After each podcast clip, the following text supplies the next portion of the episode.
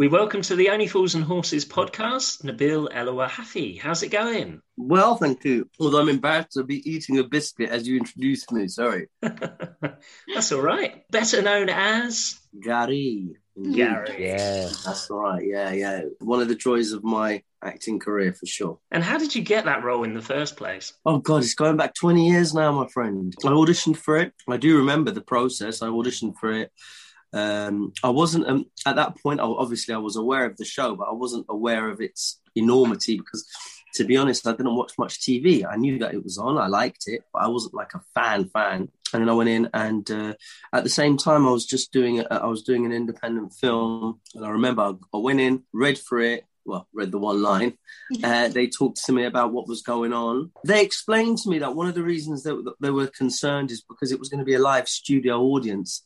They wanted an actor who'd had some experience, who wasn't afraid, who wasn't going to be intimidated by being out in, in, in front of the public, as it were, uh, in terms of as a, a, a, in a live studio context, which you know is is quite intimidating. But luckily, at that point, I you know I'd already done quite a bit of theatre, so I'd spent a lot of time at, with audiences. So I wasn't that it felt like an actual place for me. So uh, yeah, that's how that was the first part of the interview. And then what happened was I got the job, and then I was told that there was a problem with my with one of my availability dates. If you remember the episode, obviously the guys go over to France, and what they wanted to do is there was a part, portion of the filming which was going to be in in Dieppe in France, and they needed me there, and I wasn't available because I was doing I was doing a film. So then I got the call saying, "Look, I'm really from my agent saying, look, I'm really sorry, Nabil, but you know, it's not going to work out. These dates clash." So I was absolutely gutted because, well, because it was work. And then I got a call back saying, you know, John Sullivan really likes you. He's your favourite. So they've dropped the scenes in France so that you could do it, which was really, really, really lovely. So that's that's a, a, a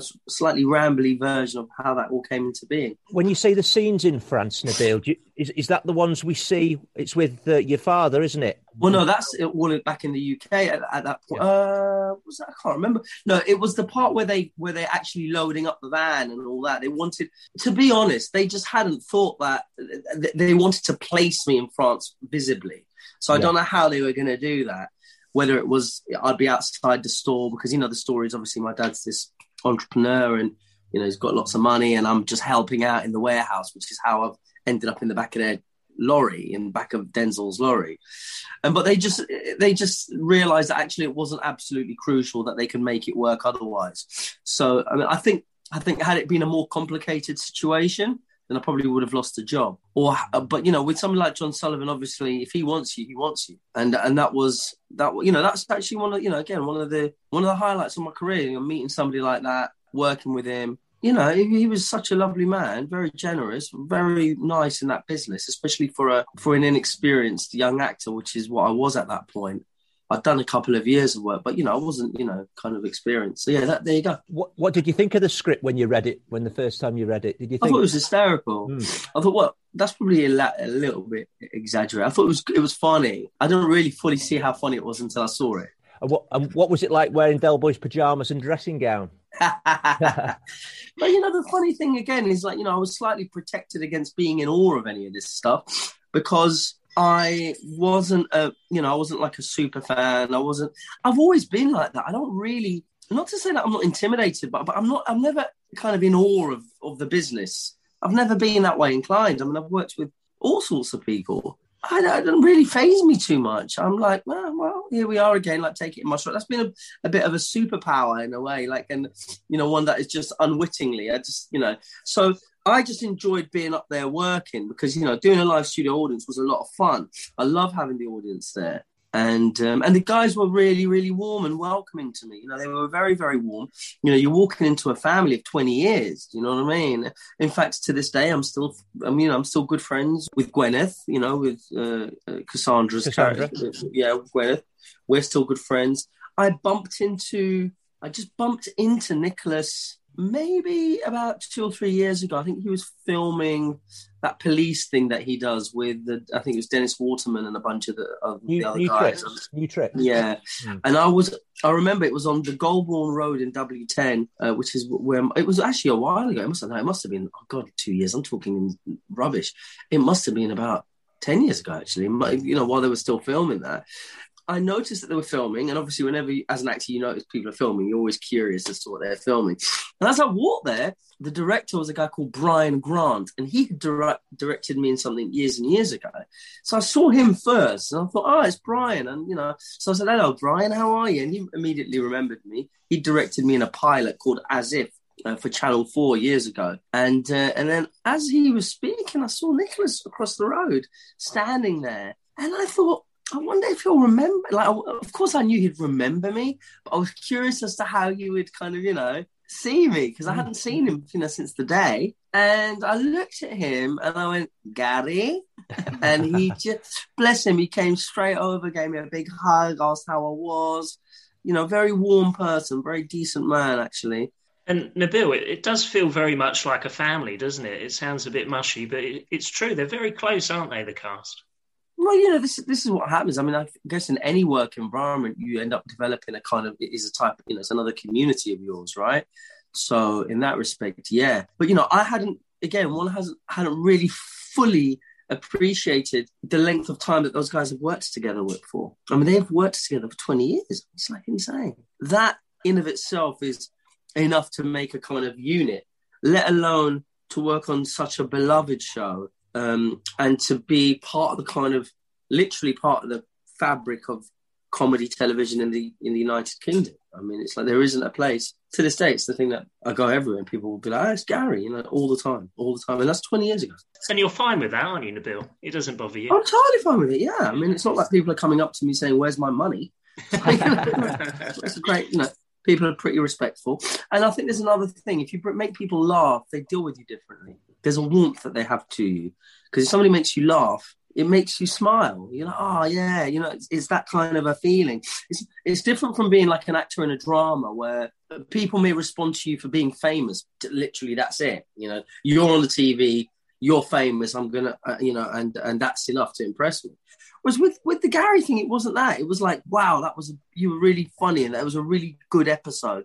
That's the thing that I keep hearing, and it's and you know, and I'm lucky. I think I did luck out with that episode. I think it was a really, it was a strong episode, irrelevant of the conceit of it was really funny, and the whole setup was funny. So I was very lucky like that. No, I have a I have a lot of gratitude for it. And, you know, even now to this day, pre COVID, obviously, uh, you know, sometimes I'd go and do the conventions. And the general feeling is that of pure warmth. You just forget how important it is, you know, to laugh. People say this like glit, like kind of casually, but I don't. I mean this fully. It's a it's a really healing thing to laugh. It's it's it's really good for you to laugh. It's it helps, you know. It helps. Do people shout Gary at you? Is yeah. that the most common thing? Yeah, I mean it's between that and other things like you know I've been lucky enough to, you know, to do a few things and just depends on the demographic and the people who are interested in it, you know.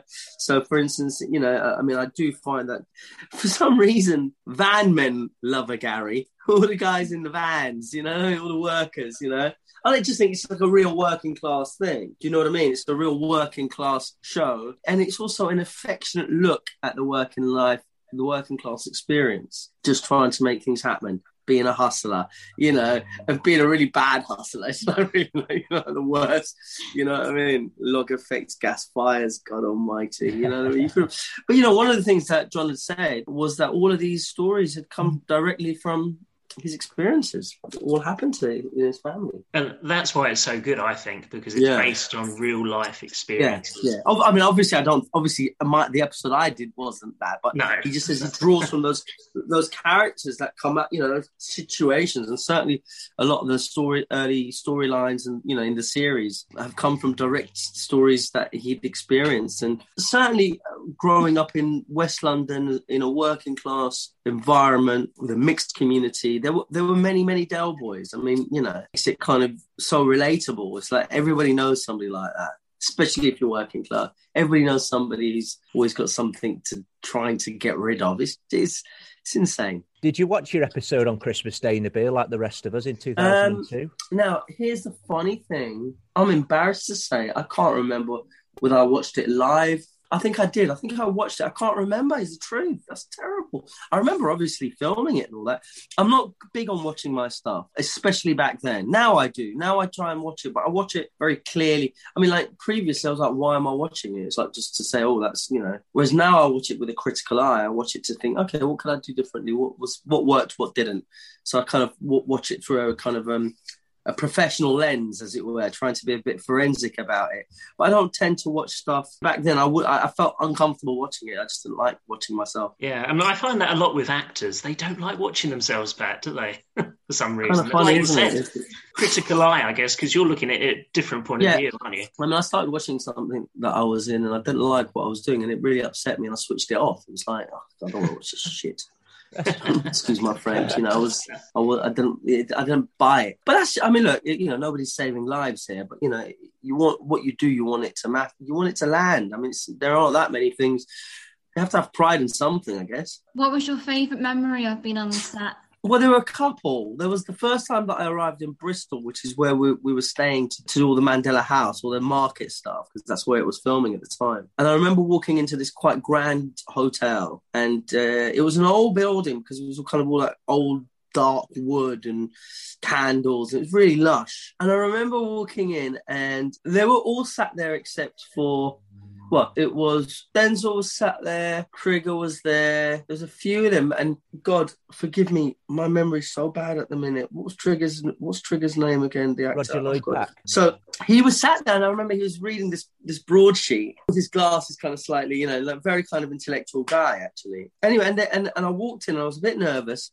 And Denzel, if I'm not mistaken, called me over. He's like, "Come over here, lads," you know, and uh, and just like made me feel really welcomed. You know what I mean? So that was a wonderful memory. The memory that I hold dearest, not to sound dramatic about it, but the memory that I do hold dearest was at the end of the show, which we did at, in White City when we did the BBC live studio audience, which is now, you know, luxury flats, by the way. We did the show. It went well. In the green room, I had all my family there, which was lovely. They would all come along. Went to the green room, and Nicholas, bless him, calls me over and says, Bill, I want you to come and meet. I'd love you to come and meet my mother." So he calls me over to his mum, and he says, "Mum, uh, Mum, this is Nabil." And he and he said to me, he said to her, was so nice. He goes.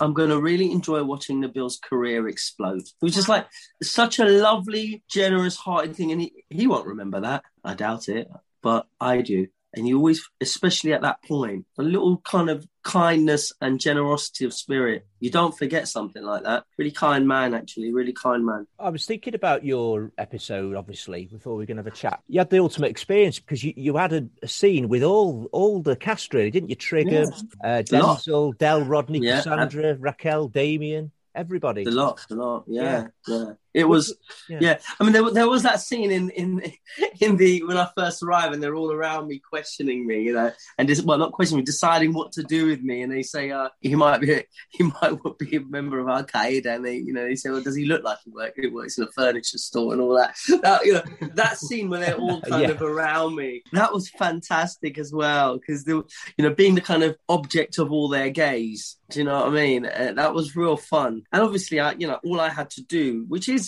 harder than it looks, is just say stay switched on. You know, it's hard. You know, no, no, no, it's not neuroscience, but it's to stay a lot switched on and, and react in a way which is convincing. But not over the top. That you actually don't know what people are saying and you don't know what's going on. And you know that was fun to do as well because there's always something lovely about playing, having something like that as an activity. You know, as a kind of subtext. You know what I mean? It kind of keeps keeps the scene alive. And I think that worked actually.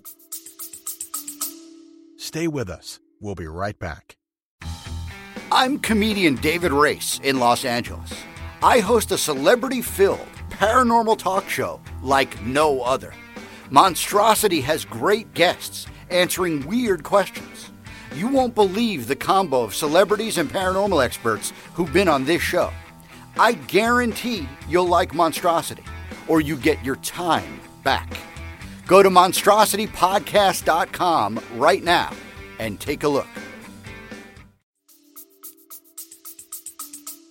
I actually think it's one of the best scenes in the last three episodes. Definitely, I hmm. think think hmm. that episode, as you said, it's a very strong episode. I'd say it's the best of the last three. in my Yeah, I do. just the whole scenario, as you said. I mean, you get brought back to the flat. It's just everything about it. because I, I think the reason why I think it works is because in a in a bizarre way you can see the logic to it. You can it is kind of as mad as it is, it's slightly conceivable. Like, what do we do? We don't let him go because he might cut a deal. Okay, what we do? Oh Jesus, let's take him up to the flat. Okay, what, what who is he? Oh, he's he's your mate. You know, it's like, it just it's like one thing. You can see how that unfa- unpacks. Give him a Vindaloo. Yeah. yeah, yeah, yeah, yeah. And you know, and that kind of bizarre that setup with the with the ladies, you know, where they're just looking. You know, it's a great scene where nobody quite knows what to do. You know, and there's that that's such a kind of delicate scene because it's the kind of thing where it's there's a tension in it. It's like one step away from not from being quite boring, like if nothing no, nothing happens. But that tension of okay, what's going to happen? Who is he? It's like that kind of thing is really fun to play. It's like an actor's fun gig because you're just all trying to find out how long can we pull this off for. You know, has he got a name? like, and of course, I mean, and, and then of course another thing, Gary. I mean, what a great choice for a name for me. I couldn't be further look away from looking like a Gary. so it's like just that alone is just hysterical. I was Gary. reading the press actually about the name Gary. I think it's true that there's not been someone called Gary since 1992 or something strange. Isn't But- it? Yeah, I, I read this Mm. somewhere. I, I I remember this coming up. But I mean, listen. To this day, as I said, I mean the amount of Garys that I get, and it, like you just, you just, it never ceases to surprise me. I mean, like when I, when I again, when I think about it, that what was it, two thousand and two or three? I can't, Yeah, 2002. yeah, I mean that is insane. That's nineteen years, years ago. ago. Yeah, 19 Yeah. years ago. Yeah. And to think that it still holds weight. My neighbor, the other, literally a couple of days ago, obviously it makes it easier to, that it stays stays kind of present because they do play it. They still play it. So there's it's introduced to a whole new generation. There are lots of kids, for instance, young, young kids who love that character. There's something kind of simple about the setup, which really means that lots of people love it. It's, it's a kind of old school way of doing things, you know. It's like the old Fawlty Towers, you know, another great comedy. Comedy programming is, you know, th- those series they never get old because those setups are so, so straightforward, but they're hysterical because they're it's about character. Do you know how many people watched that episode that you were in, by the way? I'm not sure, but I believe, if I'm not saying mistaken, my brother sent this to me. It's like one of the highest ever, I think. Mm. I believe it was 12 or 13 million. It was 16.3 million um, that Wow. watched it. The most watched show that year. Um, That's and- insane. yeah, and it, I was looking what was second. It was actually um, England v Brazil in the World Cup was second. So you can imagine how people were watching the football, but Only Fools and Horse actually That's amazing. That's football. really am- also obviously television was very different then. We didn't have this, you know. We I don't think we'd get numbers like that now, given the streaming services that are available. I don't know how that's all. You know, I'm not really a numbers man. It's I mean Christmas Day. I mean Christmas Eve. Christmas Eve, wasn't it? Christmas Day. Christmas Day. Jesus, that's right. Christmas Day. God damn it! Wow, unbelievable. Really. Sometimes, sometimes you go through life. I mean, I sometimes pinch myself. Every now and again, I look at the work that I've been lucky enough to be part of, and I just, I don't know, I just kind of gratitude for it because I, you know, I'm very lucky. I've worked with some fantastic, and also in all kinds of different genres and different, you know, broad comedy like that. What is uh, obviously national soap operas, but uh, I mean, last last um, October, I just finished. I did a little bit of work on a film which is coming out by one of my favorite directors of all time, a, a chap called Terrence Malick, and he makes very very few films, very few films. And you know, I got a little bit of work on him, so it's just like great. I, you know, so yeah, I'm very lucky, very fortunate. And I suppose as a busy actor, that must be hard to do sometimes to just just stop and think, I've done this, this was great. And because you're so busy Yeah, the time, aren't yeah. you, normally? Well, I think sometimes it's not even so much to do with busy because I'm certainly not, you know, it's not as though like, you know, scripts are being thrown at me every other day. You know, as uh, I think one of the, the realities which I often impress upon actors coming up in the business is prepare yourself for a lot of downtime too and prepare yourself for lots of no's and prepare yourself for you know for difficulties. It's it's it's a mental game. It's it's you know and even as you go up the kind of ladder you go up the ladder but you've still got competition that's going up the ladder. In, in fact the road gets narrower. No i think it's just to do with just a general human condition. Often we don't really take take stock of what we have. It's easier to think about what you don't have whereas actually it's quite it's, it's very i find it very important to to think about what you have going for you you know what you have all the blessings because you know this life is full of blessings and curses i mean we're all going to get our there's nobody I know that's not touched by tragedy, difficulty, heartache, financial. You know, every every single person I know has that. Nobody, you know, it's it's part of the human condition. So it's just sometimes you look at things like you know it'd be easy for me to say oh my god you know so and so i started before him and now look at him or so and so's doing it. I think that's a that's a treacherous those are those be treacherous waters to be sailing in. I call it the, the com- compare and despair. Don't do it. Stick on your part game plan. Get on with what you can. Be grateful what you've got and work towards what you want you know and see what happens there you know? I didn't realise your character name, first name, until today. Did, do you remember what it was? Gary's the character, isn't it? But I didn't realise what your real name was on the show. You know, the, oh remind me it was Rashid. yeah that's it rashid Yeah, rashid rashid mahmood Mahmood. Mahmood that's right. Mahmood, Mahmood. yeah. Mahmood, yeah. yeah, yeah, that's right, Mamoon. Yeah, because the, the chap Nasser who played my dad, sweet fella. I haven't spoken to him for a while, but he lives up in Bristol. He's got a theatre company up there. Lovely fella. I mean, even he still gets people remember him. You're you're Gary's dad. Gary's dad. Yeah, yeah. Do you have any memorabilia from the show, in a Nabil, at all? You know, You know, you, got- funnily enough, you didn't keep those think I've got the, the BBC. I've got the the pass for the BBC White City show somewhere. I did have the script, and I actually I actually gave it away. I gave it away. I actually had the original script. Oh wow! and I gave that away. As, well, it was for a good cause. I don't know. At that point, I, you just take things for granted, so you don't ever. It's like you forget that one day it's not going to be there. Do you know what I mean? Like now, it's funny as I creep up towards my, you know, my late forties. I um, it's funny. I do like to take pictures, or I do like to document things, because I'm aware that you know you don't know how. You know, one day you want to leave some stuff. You want to be able to look back on things, memories to be cherished. Definitely. And I mean, just to imagine how many people you've made laugh through that one oh, scene dude, alone. Oh, I mean, I, I, I mean, I have this all. Like I said, I have this a lot. I, I do meet people, and they are very, very grateful, and it really makes me smile. It genuinely makes me smile. I'm like, that's really, yeah, that's nice. It's nothing. Like I said, I don't think there's a, a better thing to do than, well, to provoke somebody into like deep action and thought is the only thing better than making them laugh. Do you know what I mean? Like, Mm. if you're not profoundly changing somebody's, you know, like sometimes you might hear some there's somebody I like who's a writer who has inspired a lot of people, and sometimes you get the response. You know, people have, have contacted this person and said, "You help, you've changed my life." I mean, that's the only thing that tops making people laugh, in my opinion. Do you know what I mean? Like, you know, you you you've done something which has profoundly changed the way I think. I mean, obviously, that would be that. You know, that, that's the job of, of philosophers, I guess but um, making somebody laugh, bringing some reprieve, bringing some levity into somebody's life is the best. Laughter is the best medicine. It really is. Yeah, I, I totally agree. I really do. I mean, I had this the other day. I was watching a couple of episodes of QI on Dave, and they were just making me laugh because they were just having fun. And it's you know it's so clever, but it's so full of heart. I spent about two hours, watched like two, two, three episodes or two episodes, and I was laughing so much my cheeks were hurting. At the end of it, I just thought, God, I needed that. Oh man, I really needed that laugh. It's like I'd just taken a big dose of medicine. And of course, that's exactly what it is because when you laugh, you know, the, the internal circuitry is, you know, sending all that good stuff coursing through your your your nervous system and things that seem daunting kind of you lose some of their some of their heat. And kind of, oh, okay, fair enough.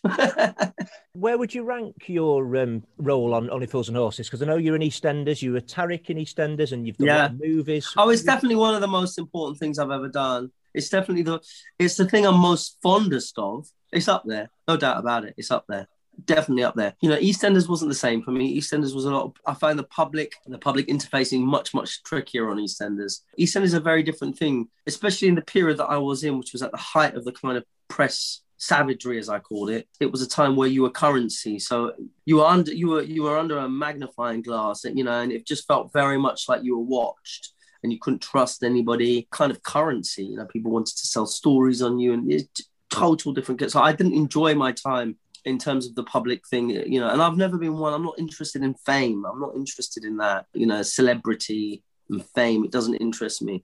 I find it. um it just doesn't interest me. It's not why I did what I did. Obviously, a byproduct of doing stuff. You know what I have now, which I'm I'm really happy I have, is there's enough of a body of work that people know me as an actor who has done various things. So it's like, oh, I'm about to go on to Vera to do an episode as a, a guest episode, and I'm looking forward to that. But it was interesting to speak to the director and him talk about several of my several jobs that I've done and why he wanted to use me and why they offered me the job and I loved what you did in X and oh that was really interesting what you did in Y and that was a great show. So suddenly you know, that's different. You know, it's like you know, okay, I'm a craftsman. I'm doing what I'm doing and people respect that. It's not because I'm on this show and because I people recognise me. I'm not that interested in that. How long did it take to film your scenes, Nabil? Would it have been a week or longer? No, it was. I, if I'm not mistaken, I have the definite memory of a couple of weeks in Bristol, and then they booked me for a week for the um, live studio audience, which we did obviously on, on you know live. Two or three weeks commitment, and it has that kind of an impact. It's fantastic. Great. Well, thanks a All lot for joining us, Nabil. Thank No, you. it's a pleasure. Could we have a Gary before you go? You can certainly have a Gary. Gary. Got it. Gary. Gary. God bless you guys. Yeah, take care.